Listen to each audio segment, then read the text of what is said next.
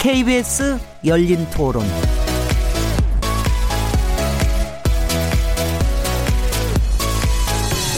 안녕하세요. 묻는다 듣는다 통한다. KBS 열린토론 진행자 시민 김진애입니다.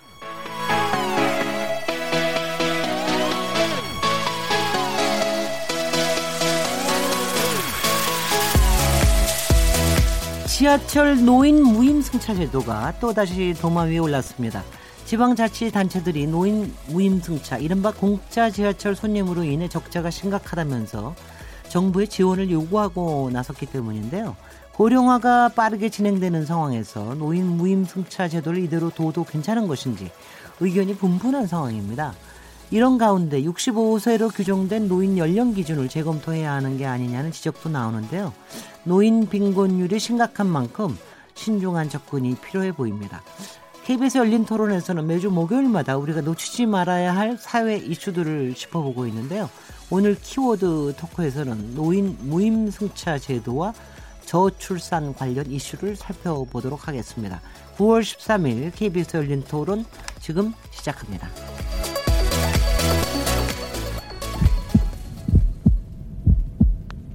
살아있습니다. 토론이 살아있습니다. 살아있는 토론, KBS 열린토론. 토론은 라디오가 진짜입니다. 진짜 토론, KBS 열린토론. 네, 토론 시작하기에 앞서서 청취자 여러분께서 토론에 참여하실 수 있는 방법 안내해 드릴게요. 오늘 키워드 토크 코너에서는 지하철 노인 무임 승차 제도와 저출산 대책에 대해서 얘기 나눌 예정인데요. 공짜 지하철 논란에 대한 어떤 생각을 갖고 계신지 청취자 여러분들의 의견을 듣고 싶습니다. 노인 무임 승차 제도에 대한 찬반 의견, 65세 이상을 노인으로 보는 우리나라 노인 연령 기준이 이대로 괜찮다고 보시는지 문자 보내주세요. 또 김성태 자유한국당 원내대표가 제안한 출산 주도 성장, 그러니까 아이를 낳으면 그 아이가 성인이 될 때까지 총 1억 원을 주는 방안이 저출산 해소에 도움이 될 것이라고 보시는지, 초등학교 저학년 하교 시간 연장 방안에 대해서는 어떻게 생각하시는지, 출산 기피 원인, 저출산 대책과 관련해서 의견 가지고 계신 분들은 프로그램에 참여해 주시길 부탁드립니다. 문자는 #9730번으로 참여하실 수 있고요. 단문은 50원, 장문은 100원의 정보 이용료가 붙습니다. KBS 콩 그리고 트위터 계정 KBS 오픈을 통해서도 무료로 참여하실 수 있습니다. KBS 열린 토론은 매일 0시 5분에 재방송됩니다. 또한 팟캐스트로도 들으실 수 있습니다. 청취자 여러분의 날카로운 시선과 의견 기다립니다. 오늘 토론에 참여하실 네 분 패널 분들 소개해드리겠습니다. 한국 여성 변호사회 이사이신 손정혜 변호사님 나오셨습니다. 안녕하세요. 손정혜입니다. 네. 범죄 심리 전문가 이웅혁 건국대 경찰학과 교수님 나오셨습니다. 네, 반갑습니다. 네, 반갑습니다. 우리 빅데이터 전문가시죠. 지난주일은 빠지셨는데 오늘 다시 나와주셨습니다. 최재원 다음소프트 이사님 나오셨습니다. 네, 반갑습니다. 지금 막 들어오신 분입니다. 그리고 오늘 열린 토론에 처음으로 자리해 주신 분입니다. 오랜 시간 동안 시민운동가로 활동해 오신 분이신데요. 저도 굉장히 오랜만에 뵙습니다. 안진걸 민생경제연구소장님 자리하셨습니다. 네, 안녕하십니까. 반갑습니다. 왜 이렇게 늦으셨나요? 지역에서 강의하고 바로 달려왔는데 네. 심장이 터져버린 줄 알았습니다. 그래도 인사말하기 전에 들어와서 용서해 주십시오. 시간을 이렇게 딱 맞추셨네요. 굉장히 대단합니다. 예, 고맙습니다. 네, 오늘 조금 숨 좀 돌리시는 동안에 저희가 좀 토론을 시작해 보겠습니다. 오늘 첫 번째 주제, 이걸 공짜 지하철이라고 그러니까 저는 좀 기분은 나쁜데요. 정확한 공식 이름은 노인 무임승차라고 하죠. 서울, 부산, 대구, 광주, 인천, 대전 그렇게 6개 광역단체 지하철이 있는 도시에서 65세 이상 노인을 대상으로 하고 있는 제도인데요. 지하철 적자가 너무 많아지니까 지금 34년째 해온 이 제도를 뭔가 좀 바꿔야 되는 거 아니냐 이런 논란이 있습니다. 어떤 일입니까, 이웅혁 교수님? 네, 지금 이제 말씀하신 대로 그 35년 정도 된 것이 어떤 이야기인가 하면 1984년도에 2호선이 처음 이제 개통되면서 네. 65세 이상에 해당되는 노인분들에 대해서는 전액 무임 승차하도록 이제 마련된 거죠. 그런데 그 당시에 이제 그 65세라고 하는 것이 노인이었지만 왜냐하면 평균 그 당시 나이가 66세였기 때문에. 그런데 지금은 사실은 이제 그런 상황이 아니고, 더군다나 그 서울, 부산, 대구, 인천, 광주, 대전에서 14개 도시철도 운영기관이 공동 건의문을 정부에 제출했습니다. 그 네. 내용인즉 이와 같은 무임승차로 인한 작년도의 손실이 무려 5,752억 원에 해당이 되기 때문에 이거를 그 지방자치단체가 다 부담하기에는 너무 무리다. 네. 따라서 이 액수를 정부에 보전하기를 요구한다. 네. 이런 내용을 전달했습니다. 그래서 그 근거 자체는 이것이 교통복지적 그 차원이라고 한다면 결국 국가가 복지의 책임자이기 때문에 정부가 부담해야 되지 않느냐, 이런 입장인 것 같고요. 정부 입장에서는 이미 국비 지원을 그 건설을 할 때 일부 그 지원을 했고, 더군다나 그 지하철이라고 하는 것이 그 한정된 그런 구역에 이렇게 일부 지역 주민에게 편익이 제공되는 것이기 때문에 이것은 지자체가 책임을 담당하는 것이 적합하다. 그래서 지금 그 중앙 정부하고 지방 정부하고 보존과 관련돼서 서로 이렇게 미루고 책임을 서로 이렇게 탓하고 있는 손실 보전 때문에 말이죠. 그런 네네. 상황으로 요약할 수가 있겠습니다. 그러니까 무임승차라고 그러지만 우리는 돈은 안 내지만 분명히 돈을 내는 데는 있는 거죠. 근데 현재는 지자체가 부담을 하고 있다. 그런데 지하철 운영기관들, 그러니까 뭐 지하철 공사들이 각기 도시마다 있지 않습니까? 거기서 손실이 너무 크니까, 정부에서 좀 보존을 해달라. 정부에서는, 야, 이거 6개 광역도시에만 해당되는 건데, 다른 도시는 그럼 어떡하냐. 그거 좀 어렵다. 그 다음에 우리도 옛날에 도와주지 않았냐. 그러니까 이제 어떻게 좀 그냥 해결해봐라. 어떤 생각 가지고 계세요? 안진걸 네. 소장님 제일 먼저 손 드시는데. 아, 그럼요. 네. 늦었어도 네. 열심히 토론해야죠. 네. 저는 예전부터 무임승차란 말이 네. 정확한 말이 아니다. 네. 평생 동안 우리 사회를 위해서 또 자식들 위해서 애쓰신 분들이 65세가 되니까 사실 사회가 그분들에게 존경의 표시로 배려의 표시로 또 그분들이 그동안 내왔던 세금이 있고 지금도 사실 세금을 안 내는 건 아니잖아요. 네. 뭐 부가세도 안 내고 계시고 일하신 분들은 근로소득도 내시고 그래서 저는 예전부터 이 말을 경로승차나 복지승차 또는 실버승차로 바꾸자고 그랬습니다. 무임승차란 어감이 안 좋습니다. 글쎄 말이죠. 사실 무상복지에서의 무상도 헌법적 개념이긴 하지만 공짜복지라고 이렇게 놀리는 분들 있잖아요. 복잡되어졌는데 그거 공짜 아니잖아요. 우리 국민들이 세금 다 17만 원 내고 있고 세금을 많이 안 내는 분들도 각종 부가세라든지 여러 형태의 세금 내고 계시는 거거든요. 네. 그래서 이 제도가 어쨌든 저는 이제 그런 논란이 있을 수 있습니다. 요즘 이제 65세만 해도 사실 노인 티가 안 나고 굉장히 청장년처럼 다니는 분들 많잖아요. 여기 산 증거가 있습니다. 예, 우리 김진애 선생님부터 시작해서 그래서 네. 그 연령을 네. 언젠가는 올리자라는 네. 의견이 있는데 그건 뭐 저는 건설적 논의해 볼 수 있는데 네. 이런 우리 사회의 평생 자식 세대와 우리 사회를 위해서 정말 한국 특히 어르신 세대도 얼마나 피땀 흘려 일했습니까? 네. 세계 최장시간 노동으로 우리 사회를 이만큼 민주주의와 경제발전 일구신 분들인데 이 제도를 유지를 하되 다음 이 적자에 대해서 어떻게 할 것이냐. 네. 그 부분은 저는 이건 중앙복지거든요. 지방복지가 아니거든요. 그러니까 네. 지금 무상교육 지금 확대되고 있는데 이건 지역 지자체가 결단해서 하는 거잖아요. 그래서 네네. 성남시 용인시는 하는데 제가 사는 아직 강동구는 안 하고 있거든요. 네. 근데 그건 그럴 수 있습니다. 논쟁에서 이제 지역 차원에서 늘릴 수 있는데 이건 법에 의해서 하게 되어 있는 건데 지자체만 떠넘기는 건 좀 문제가 있다. 친환경 무상급식도 지금 중앙정부 예산 하나도 안 내고 있고 지방정부 다 자기 돈으로 하니까 힘들거든요. 교육청하고 네. 지방정부가 내고 있습니다. 그래서 저는 두 가지 복지, 최소한 친환경 무상급식하고 이 경로 승차는 중앙정부도 일정하게 100%는 아니어도 조금씩 부담을 해가지고 이 좋은 제도의 취지를 살릴 필요가 있다 이렇게 생각해 봅니다. 네, 손정혜 변호사님 어떻게 생각하세요? 이렇게 보편적 복지에 해당하는 노인의 교통복지 수단 중에 하나로 도입된 건데 네. 이게 이제 도입된 연도를 좀 찾아보면 1984년 경입니다. 이때 지하철 2호선을 개통하면서 그때부터 시작한 제도고 65세 노인에 대해서 100% 운임을 이제 할인해 주는 것. 그렇게 이제 무상 그 복지 제도가 시행이 되는데 그 당시에 한국 노인 평균 수명이 66세였어요. 그런데 지금 평균 수명을 따져보면 뭐 남녀는 좀 차이가 있겠지만 80세, 뭐 조금 더 지나면 뭐 100세 시대 이런 얘기가 네네. 나올 수 있기 때문에 평균 수명이 계속 늘어나고 있죠. 실제로 통계치를 보면 지금도 노인 65세 이상 그 되시는 분의 퍼센테이지가 15% 가까이 전후로 되거든요. 그런데 이게 2030년에 2050년에 이르면 24.3%까지 올라간다는 거고요. 네네. 2060년에 이르면 40.1%. 이 수치가 뭐 계획대로 탁탁탁탁 올라갈진 모르겠지만 전반적인 추세는 고령화가 심각해지기 때문에 네. 아까 말씀하신 것처럼 제가 지하철 타면 되게 헷갈리는 게요.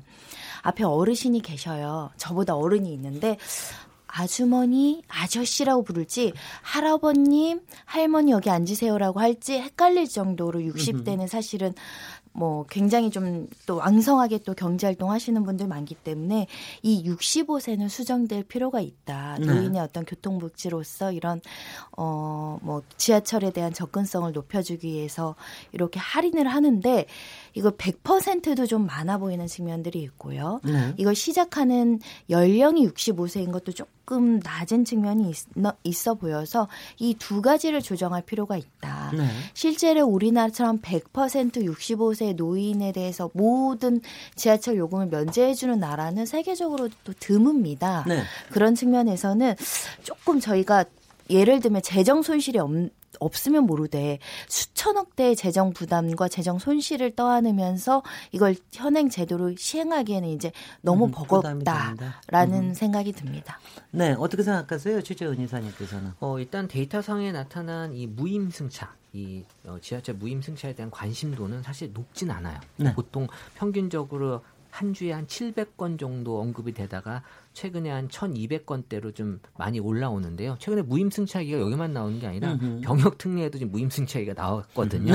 그래서 이제 무임승차에 대한 키워드 자체는 이슈가 되고 있는데 사실 이게 저희가 이제 이슈를 분석할 때 네 가지 구간으로 나누거든요. 무시해도 되냐, 관심 가져야 되냐, 정부가 대응해야 되냐, 적극 대응해야 되냐. 그러니까 일단 기준이 이렇게 나는데 사실 이 정도면 사실 이제 무시해도 되는. 근데 무시해도 되는 이슈가 있는 건 없어요, 세상에. 그렇죠. 왜냐하면 메르스 사태 때도 이 메르스 이슈는 무시해도 되는 이슈였거든요. 네. 하지만 그게 엄청난 큰 파장을 일으키기 때문에 단순히 이렇게만 보여질 수는 없지만 중요한 거는 어쨌든 사람들에게 국민들에게 관심이 높진 않지만 또 누군가에게는 이게 또 가장 큰 또 관심 대상이 될 뭐 조금 바꾼다 그러면 이제 뜨겁게 관심이 그렇죠. 아직은 이제 달궈지진 않은 것 같아요. 현재 데이터 상에서는 그래서 지금 이제 누적된 적자를 어떻게 채울 것이냐가 이제 이슈인 것 같고요. 근데 이제 네 가지 방법으로 이제 데이터 상에서는 보여지더라고요. 평균 수명을 올릴 거냐. 그러니까 이제 연령을 높일 거냐, 그리고 이분들에게 그래도 할인율이라고 해서 조금이라도 돈을 더 받게 할 것이냐, 그 또 한 가지는 이제 이 젊은 세대들이 아무래도 해당되는 요금을 인상을 시킬 것이냐, 그러면 이제 밑에 세대들이 부담이 되는 거죠. 그러다 마지막은 이제 정부가 지원할 것이냐인데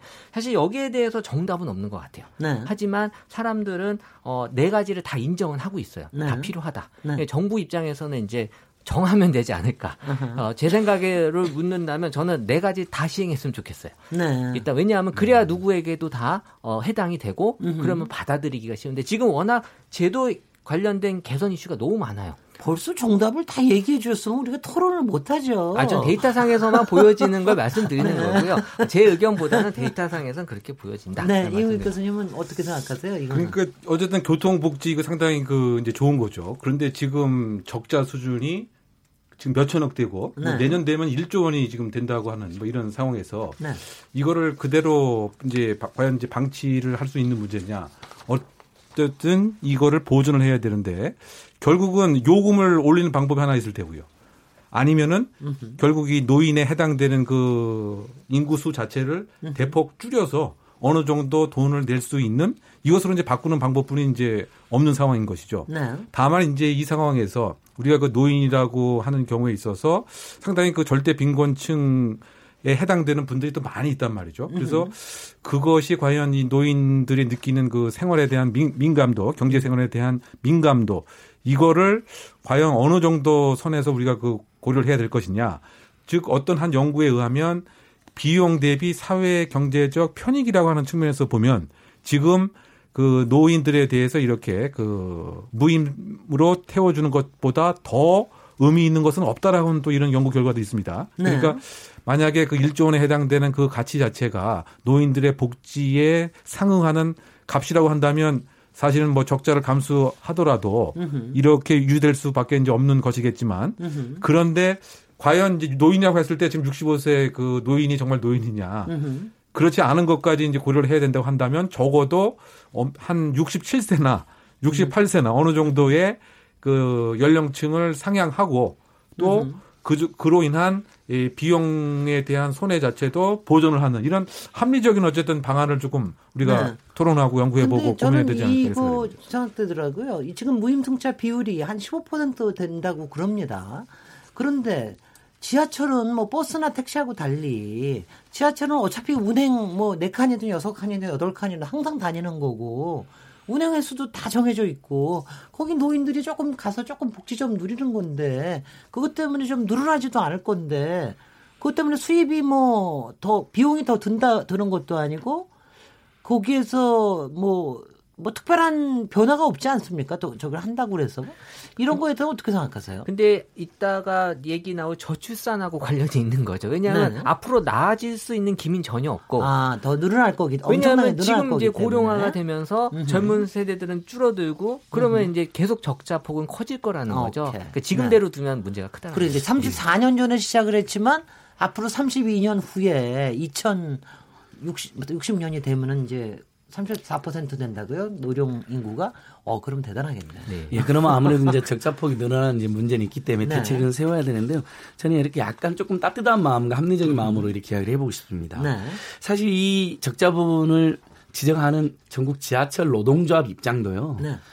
이 경로승차나 저는 복지승차, 경로승차, 실버승차로 주장하는 사람이니까요. 네. 그걸 폐지하자는 게 아니고. 실버승차로 얘기하십시오. 예, 네. 그러니까 폐지하자는 건 아니고. 이것은 우리 사회에 좋은 복지고 노인 세대에 대한 공경의 표시이기 때문에 네.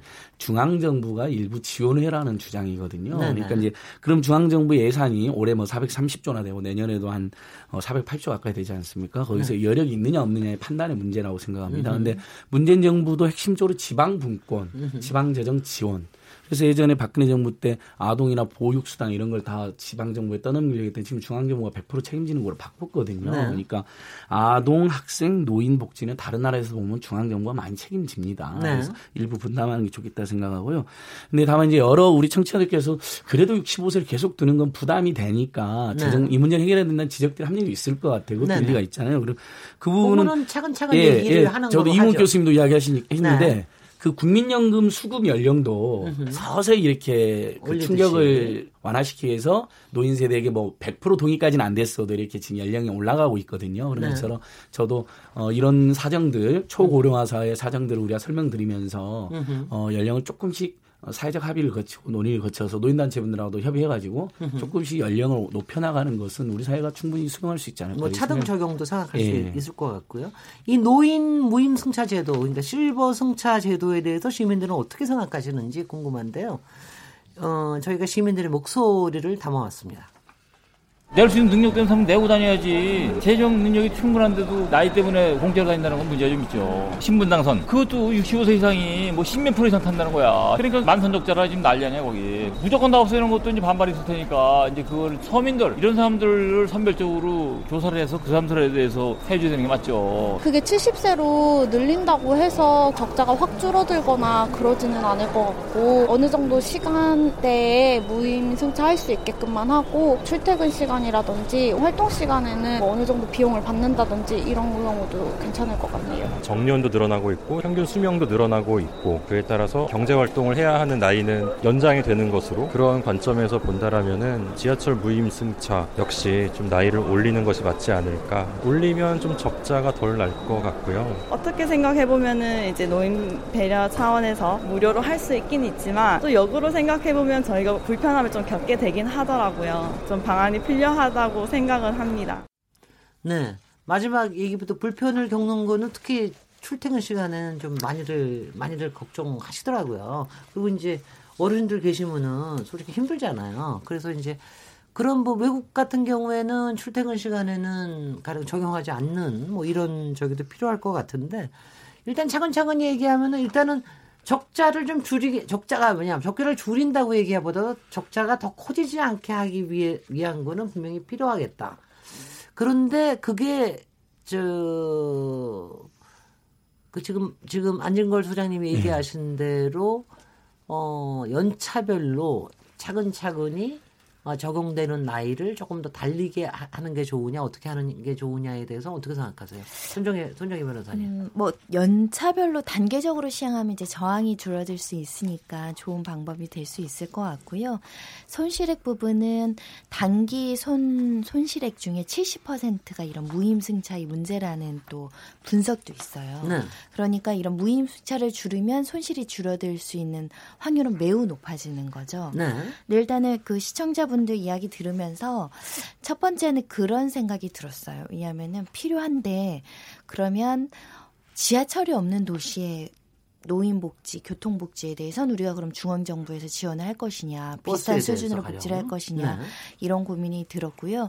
두 번째로는 이렇게 매년 적자가 누적되고 부실한 재정 상태에 빠진다면 지하철에 대한 또 안전시설에 대한 투자 부분이 소홀해질 수 있다. 그렇겠죠. 이런 부분들이 우리한테 불편함으로 되돌아올 수 있는 거죠. 그렇기 때문에 적정하게 적자를 줄여나가는 긴축재정은 필요하고 그러다 보면 어쩔 수 없이 아까 소득이 되시는 부분은 차별적으로 내고 이렇게 하라는데 이거는 이제 보편복지가 아니라 선별복지가 돼버려서 그럼 또 소득 수준을 나눠야 되는 굉장히 불필요한 행정력이 또 투입돼야 되는 결과가 됐거든요.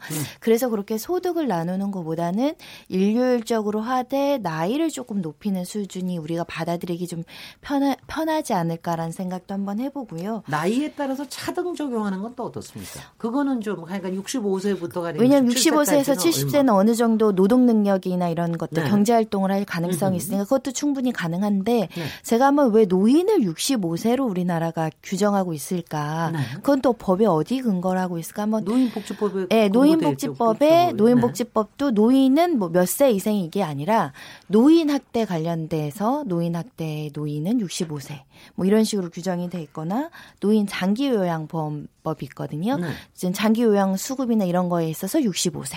그리고 아까 말씀하신 것처럼 우리 연금, 노인연금 이런 거에 이렇게 65세 딱 노인이 몇 세라는 거는 그냥 법에 그 각각의 법에 해당된 어떤 수급의 문제를 해결하거나 규정을 적용하는데 일정한 기준을 제시한 거에 불과하기 때문에 이것은 저희가 적절하게 수정할 수 있다라고 생각이 듭니다. 그렇군요. 네. 근데 이제 기초연금이 네, 이제 기초연금도 65세부터 네네. 수령하고 정부는 이제 하반기부터 지금 원래 최대 20만에서 25만 원, 내년에 30만 원 올라가니까 이제 그런 부분도 우리 청취자들이 알고 네. 이용하시면 좋겠고 뭐 올해 7월 13일부터는 기초연금만도 노인 세대들에게 10,000원씩 통신비도 감면되고 있습니다. 네네. 새로 이제 이걸 한번 알려드리고요. 근데 그러니까 저는 이제 오늘 저희들이 이 이야기한 것은 대부분 그 우리 국민들께서 다 이런 충분히 토의할 수 있는 부분이라고 생각하고 노인 어르신 단체들하고도 협의하면 일부 수용도 하실 수 있을 것 같아서 했는데 단지 하나 걱정은 어쨌든 노인 빈곤율이라든지 노인 자살률이 OECD에서 1위 국가라는 제가 오명을 갖고 있는데 너무 섣불리 막 접근할 일은 아닌 것 같다. 네. 그러니까 좀 계획을 두고 뭐 그 적용 연령을 높여나가는 것은 저도 아까 계속 필요하다고 말씀드렸잖아요. 서서히. 네. 근데 아까 이웅혁 교수님도 설명하셨는데 이 경로승차 문제가 오래전부터 논쟁이 있었잖아요. 네. 근데 정부 부처에서 반대하는 정부 부처가 있었어요. 실제로. 보건복지부라든지 건강보험공단 쪽에서 반대 의견을 냈습니다. 네. 폐지하면 안 된다. 우리 1월 달부터 12월 달까지 지하철 중에서 가장 많은 시민들이 이용하는 달이 4월이거든요. 네.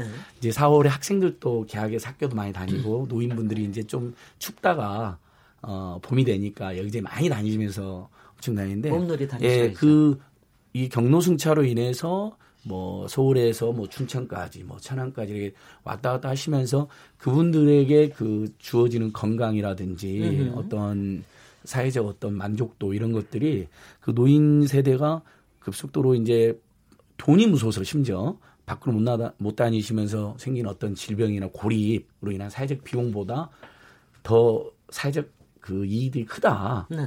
도덕적으로도 옳고 이러면서 정부 부처에서 반대하는 분도 있었던 거거든요. 아니 그건 분명 제 개인적인 경우를 봐도 저희 아버님은 지하철 덕분에 그야말로 노후의 건강을 완전히 확보하셨습니다. 예, 그 유명한 천안까지 타고 가서 순대 먹고 오는 거. 예. 점심 하나 먹고 오는 거. 요즘은 춘천도 네. 갔다 오십니다. 춘천도 예. 갔다 오시고. 이런 그러니까 거 굉장히 도움이 됩니다. 이런 걸 생각하면 우리가 네. 그러니까 비용으로만 생각할 부분은 아니다라는 건 확실한데 네.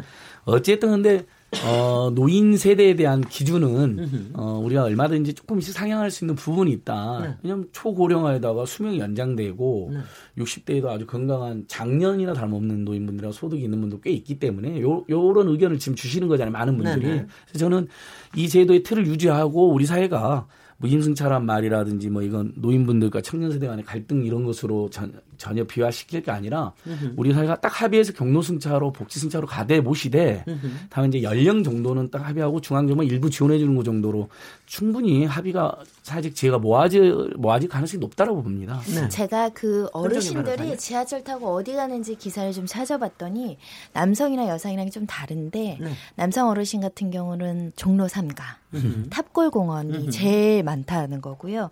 그 다음에 청량리, 그 다음에 제기동역 순으로 이제 방문지가 특정이 되고, 이제 여성 어르신 같은 경우는 청량리, 그 다음에 제기동, 그 다음에 고속터미널, 이렇게 이제 분류가 된다고 하더라고요. 저 그러니까 원전 경기도 있어요. 원전 경기요? 네, 천안에도 가시고, 삼번에도 가시고. 가장 많이 이제 방문하는 역을 네. 이제 네. 그 분석을 한 겁니다. 아마 지하철 승하차시 쭉쭉쭉 찍으니까 이게 통계치가 잡히는 것으로 보이는데, 그러니까 공원, 제기동은 아마 시장 같아요. 그 저희 전통시장 많은 곳, 고속터미널도 밑에 그 시장들이 많으니까요.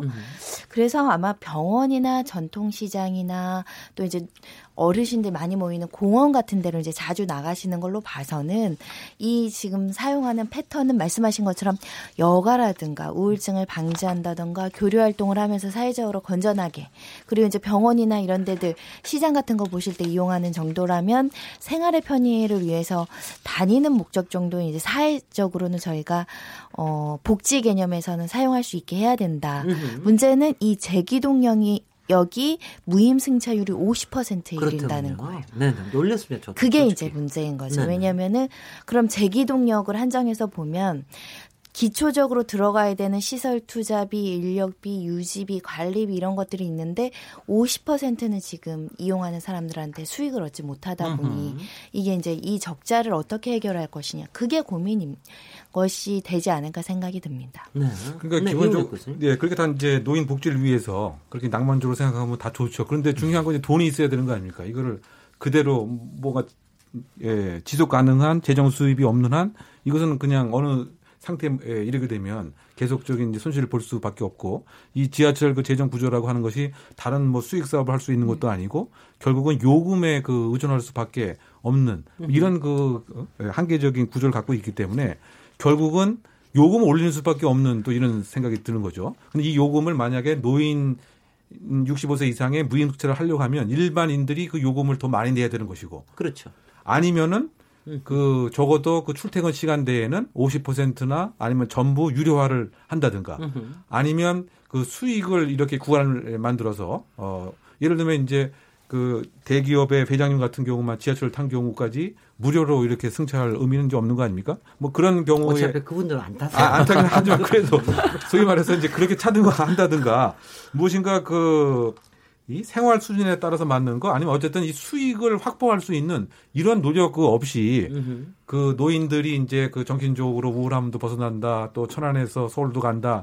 그런데 그 재정은 악화된 상태에서 그러면 원천적인 수익이 없는 상태에서 과연 이거 누가 담보를 할 것이냐. 네. 여기에 사실은 이제 초점을 좀 맞춰야 되는 것은 이제 아니겠는가. 네. 그래서 이게 결국 이제 지방이냐 이제 중앙이냐 이제라고 그 했을 때 큰 틀에서 봤을 때는 이게 그 헌법에 예를 들면 교통 이동권이라든가 기본권이라든가 이런 차원에서 국가가 이제 지원을 하면 이제 마찬가지인데 제일 타당하고 좋을 것 같은데 그런데 그 지하철을 가장 많이 이용하는 그것이 서울이다 보니까 그러면 결국 국가 중앙에서 지원하는 것이 그 이 과실은 서울이라든가 대도시만 따가는 것이 아니냐.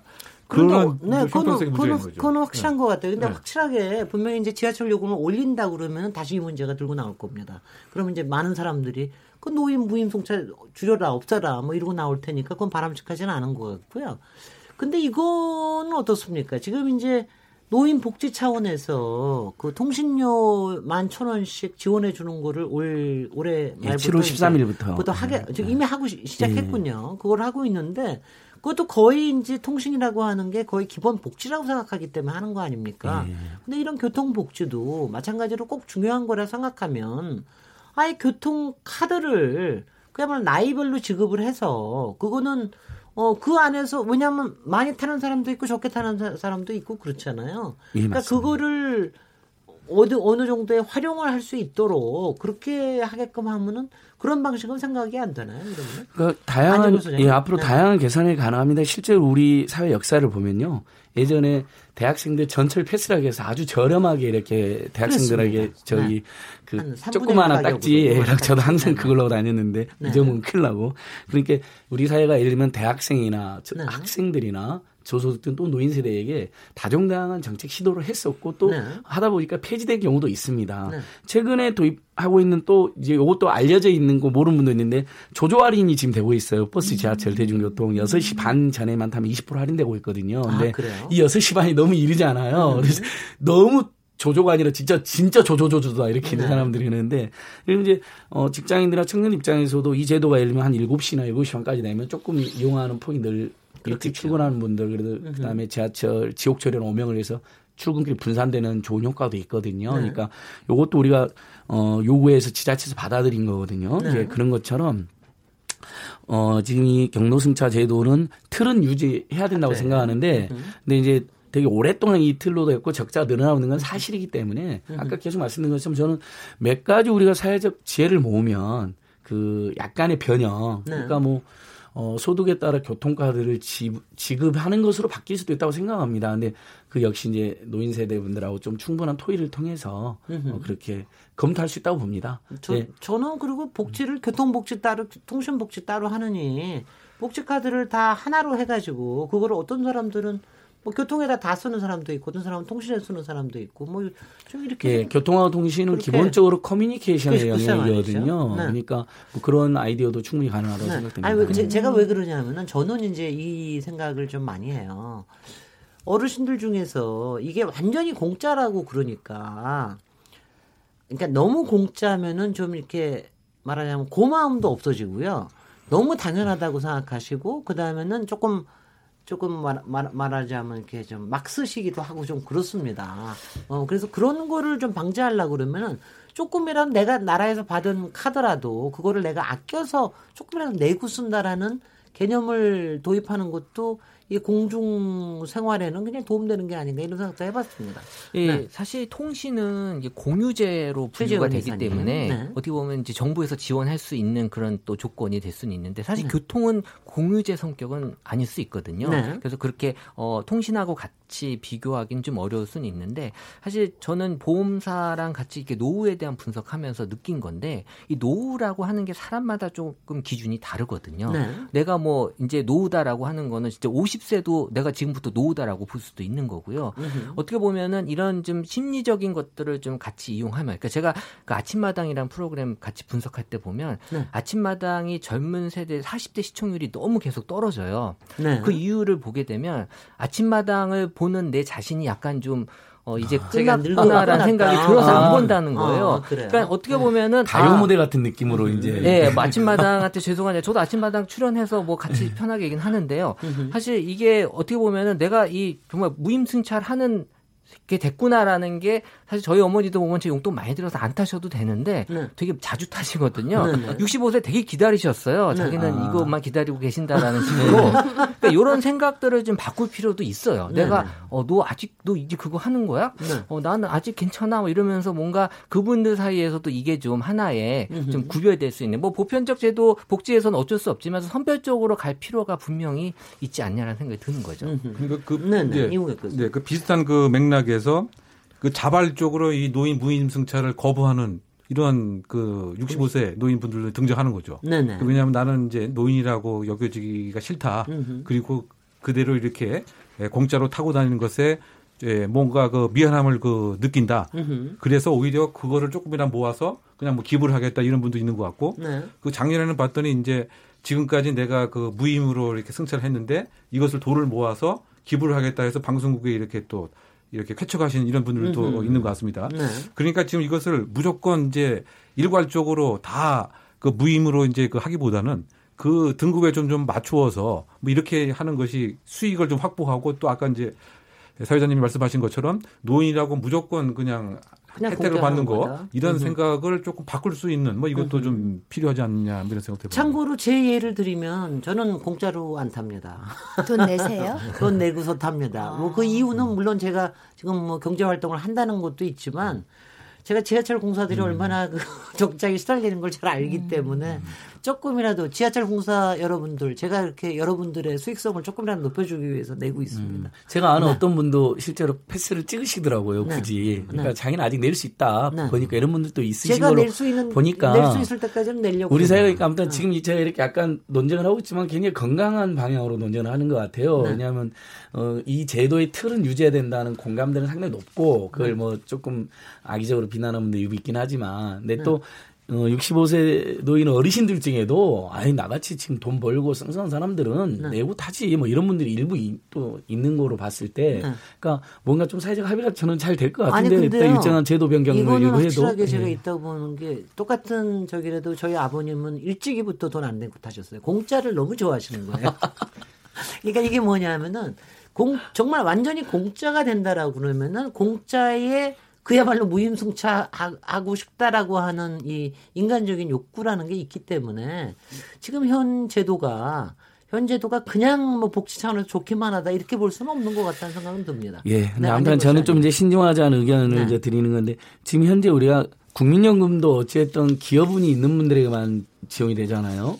그다음에 기초연금은 사실 보편적으로 설계하자고 했는데 소득 하위 70% 그러니까 노인 세대 70%만 지금 지원이 되고 있거든요. 그런데 유일하게 전 노인 세대를 총괄해서 어떻게 보면 이 복지 승차가 시행되고 있는 건데 소득에 따라 이것까지 차등으로 지원해야 될지는 조금 심중할 필요는 있다고 봅니다. 저는 세대 전체로서 우리 사회가 그분들의 평생에 대한 사회와 자식 세대에 대한 기여에 대해서 기억하고 존경할 필요가 있다는 생각인데 다만 이제 저는 근데 이제 그럼에도 불구하고 그걸 동의하면 그렇게 주장하면서도 그 재정 적자분이라든지 노인 세대의 특성의 변화로 봤을 때 일부 개선은 필요하고 가능하다라고 이제 보고 있는 것이죠. 네.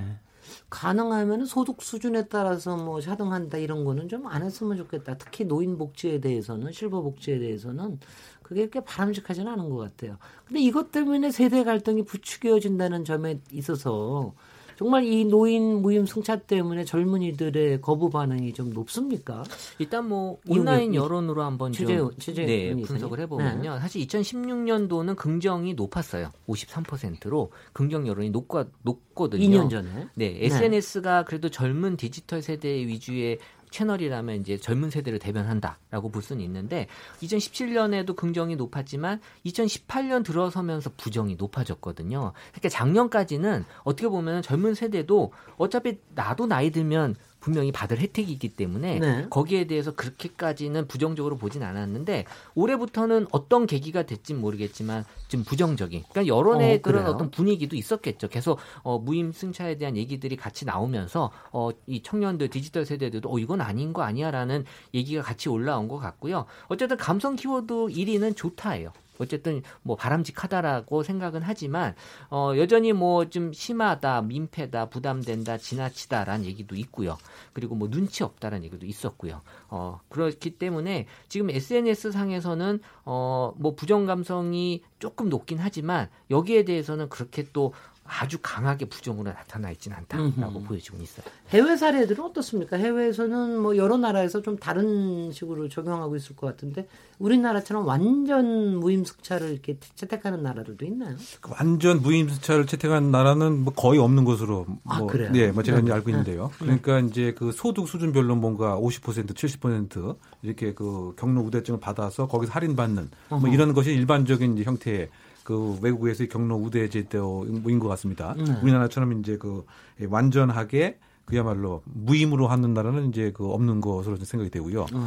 저는 지금 아까 이제 세대 간과 갈등돼서 오히려 이제 이런 좀 논란도 좀 있는 것 같아요. 왜냐하면 지금 일단 지금 그 적자다 보니까 시설, 특히 그 안전시설에 대한 적정한 투자가 지금 안 이루어지는 것이 아니냐. 그러니까 최근 몇 년 사이에 보면 지하철 이렇게 도어가 고장이 나서 이렇게 끼는 사고도 나는데 거기에 배치해야 할 인력을 원래 2인 1조를 이렇게 해야 되는데 지금 적자의 그 허덕이다 보니까 그 청년들이 그냥 뭐 쉬지도 못하고 왔다 갔다 하고 이런단 말이죠. 그러면은 이거를 논리를 좀 비약시키게 되면 어떻게 본다면 이제 그 노인 무임승차의 그 손실액 자체가 없었다고 한다면 네. 이러한 노후 시설에 대해서 안전 투자도 많이 하고 네. 안전 인력에 대한 확보도 많이 하고 뭐 이런 것 때문에 본의 아니게 소위 말해서 노인 무임승차를 하시는 분들에 대해서 청년층에 대해서 뭐 곱지 않은 시각도 있을 수도 있는 것은 아니냐 그런 생각도 한번 해보면 이게 세대 간의 갈등이 오히려 이 노인 무임승차에서 알게 모르게 날 수도 있고 네. 또 그 예를 들면 일부의 그 어르신들이긴 하지만 지하철에 승차하자마자 이제 무조건 그 경로 속으로만 이렇게 뛰어가는 모습에 봤을 때도 청년들이 조금 이렇게 조금 부정적인 시선을 또 갖는 이것도 아까 최 이사님 말씀하신 조금 그 세대 간의 갈등에 있어서의 문제도 이제 자아내는 것 같고요. 그래서 저는 강조하고 싶은 것이 이 손실이 크게 되면 노후 시설에 대한 재투자 자체가 이제 근본적으로 아무래도 영향을 받기 때문에 이 안전 문제가 결국은 일반적인 시민의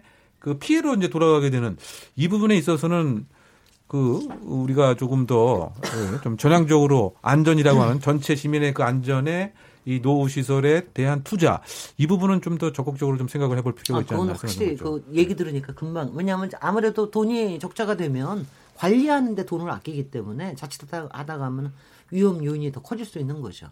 근데 왜 여기 외국 사례들 조금 정리해 놓은 걸 보니까 말씀하신 대로 미국에는 주정부에 따라서 65세 이상 노인에게 50에서 100% 할인율을 차등 적용하고 여기 영국이 재밌네요. 영국은 60세 이상에게 출퇴근 시간 외에는 무료 할인을 해주고 프랑스는 65세 이상 소득 하위 계층에게 출퇴근 시간 외에만 50%만 할인해 준답니다. 뭐 이렇게 다 좀 다른 것 같은데 예. 뭐 우리는 이렇게 다르게 하면은 또 참 어떻게 될지 일본이 70세 이상. 일본은 70세 이상. 네네. 네. 그러니까 소득 수준에 따라서 70세 네. 이상으로. 그러니까 70세 이상이 돼도 소득 수준에 네, 따라서 네. 조금 달라진다 그러니까 우리처럼 이렇게 대폭 65세 모든 보편 복지는 조금 뭐 저희 우리나라가 아주 어른들의 공경심이 높은 상황이다. 아닙니다. 아까 얘기하실 때 손정혜 변호사님이 아까 이거 도입됐던 84년에 네. 우리나라 평균 수명이 66세였어요 그때. 네 그렇습니다. 그 과거에 어르신들 보시면 60세에 네. 돌아가시는 분도 꽤 많아요. 와, 60대. 예, 예전에는 정말 네, 정말 좋아졌어요. 저희 어렸을 때만 해도 50대 60대 어르신들 많이 돌아가시고 엄청 네. 슬픈 일이 많이 있었죠. 근데 저는 그러니까 어느 나라나 복지제를 채택할 때, 뭐, 최근에 이제 9월달에 지금 아동수당 처음으로 지급되니까요. 네. 예를 들면 100% 보편적으로 지급하는 것을 대리 주창했는데, 어쨌든 일부, 반대가 있어갖고 지금 90%만 지급하잖아요. 이걸로 네, 끊임없이 네. 논란이 있잖아요. 그 행정비용이 터진다고. 예, 네, 그러니까 네. 이제. 근데 이제, 예를 들면 또 일본 방금 이야기 나왔으니까, 우리는 지금 대학생들 국가장학금 굉장히 많이 주고 있는데 일본은 무상 국가장학금 없이 학자금을 오히려 무이자 대출만 있는데 우리는 지금 학자금 이자율이 2.2%거든요. 네. 막 비교금 때문에 우리가 더 유리한 면도 있고 좀 불리한 면도 있고 이런 것인데 그러니까 노인복지도 다 나라마다 채택하는 조금씩 다르긴 한데 근데 유럽이랑 우리가 단순 비교는 좀 어렵다고 생각해요. 유럽은 노후의 연금이 아주 풍성하지 않습니까? 그러니까 이제 그런 조건 하에서 거기도 풍성하다고 얘기는 안 하더군요. 근데 한국에 비해서 네. 상대적으로 네. 그래서 우리가 뭐 프랑스나 영국 같은데 유럽에 가보면 노인분들이 저기 도심에 나와서 굉장히 유유자적하게 이렇게 낭만을 즐기고 독서도 하고 네. 게이트볼도 하고 뭐 이런 거 많이 부러워하잖아요. 근데 그런 조건에서는 일부 이제 차등 적용도 하고 뭐 100%가 아닌 50%도 할 수 있다고 보는데 한국은 그동안 사실 노인 복지라는 게 제대로 된 적이 없어서 OECD에서 노인 빈곤율, 노인 자살률 1위라는 오명을 안고 있었기 때문에 또 세계 최장 노동 시간으로 우리 그 골병 든단 말 있잖아요. 어르신들 네. 정말 너무너무 힘들던데 저는 경례 의미가 꽤 있었다고 생각하거든요. 네. 그래서 우리가 이것을 그 지하철 안전 비용이 줄어들어서 예를 들면 구역에서 2명이 고쳤어야 되는데 비정규 청년 1명이 고치다가 안타깝게 돌아가신 일도 있었고 저도 추모 현장에도 많이 가고 그랬었는데 이 원래 있었던 경로 승차 때문에 그런 일이 벌어졌다라고는 조금 저는 비약이 있는 것 같아요. 아니 그렇게 뭐 그렇게 바로 직접적으로 예, 그러니까 근데 다음 포괄적으로 안전 비용을 그만큼 못 늘리는 문제로까지 지적이 되고 있기 때문에 저도 개선은 일부 했으면 좋겠습니다. 네. 근데 그 개선은 그러나 이 제도의 틀을 유지하되 노인 세대 하고 사회적 합의를 거쳐서 연령을 조금 높이는 정도로 해 나가면 되지 않겠냐 이제 이런 의견을 가지고 있는 거죠. 김진애 박사님이 교통카드를 얘기하니까 교통바우처 제도가 생각났어요. 네네. 어르신들이 지하철을 굉장히 많이 타는 이유가 버스 할인은 없기 때문이거든요. 바로 그렇습니다. 고속버스, 시내버스 네. 뭐 이런 것들의 버스 네. 할인이나 이런 혜택이 없으니까 지하철을 상대적으로 더 이용을 많이 할 수밖에 없는 구조예요. 그러면은 아까 말씀하신 교통카드에 지하철만 탈 수 있는 게 아니라 교통버스도 포함해서 네. 그 우리 대중교통 모든 걸 포함해서 바우처 제도를 운영하면 지하철에만 몰리는 이 무임승차의 비율을 낮출 수도 있고요. 그럼요. 또 교통약자인 쓸 수 버스라는 수단을 적절하게 형평성 있게 왜냐하면은 지하철이 없는 도시 어르신들은 또 상대적으로 상실감이 있을 수 있잖아요. 그래서 조금 혜택을 광범위하게 넓히면서 규모도 같이 줄이는 해안도 나올 수 있지 않을까 하는 아이디어가 갑자기 저는 교통통신 바우처 제도를 강력 지지합니다. 여기서요. 뭐 여기서 우리 일단은 전체적으로 이런 적자 문제도 저희가 다 인지하고 있고 앞으로 사실 이거는 상대적으로 좀 쉽게 풀릴 수 있는 사회적 합의를 잘 만들 수 있는 과제라고 보기 때문에 여기서 대충 논의를 좀 마무리하도록 하고요. 저희 잠시 쉬었다가 토론 이어가도록 하겠습니다. 지금 여러분께서는 KBS 1라디오 KBS 열린토론 시민 김진애와 함께하고 계십니다.